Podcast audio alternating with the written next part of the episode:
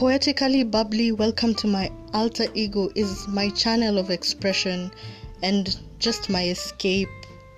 And rather than writing it in poetry, as I always do, I have chosen to share my voice for a change, you know, to hear the voice behind the poet, you know, haha.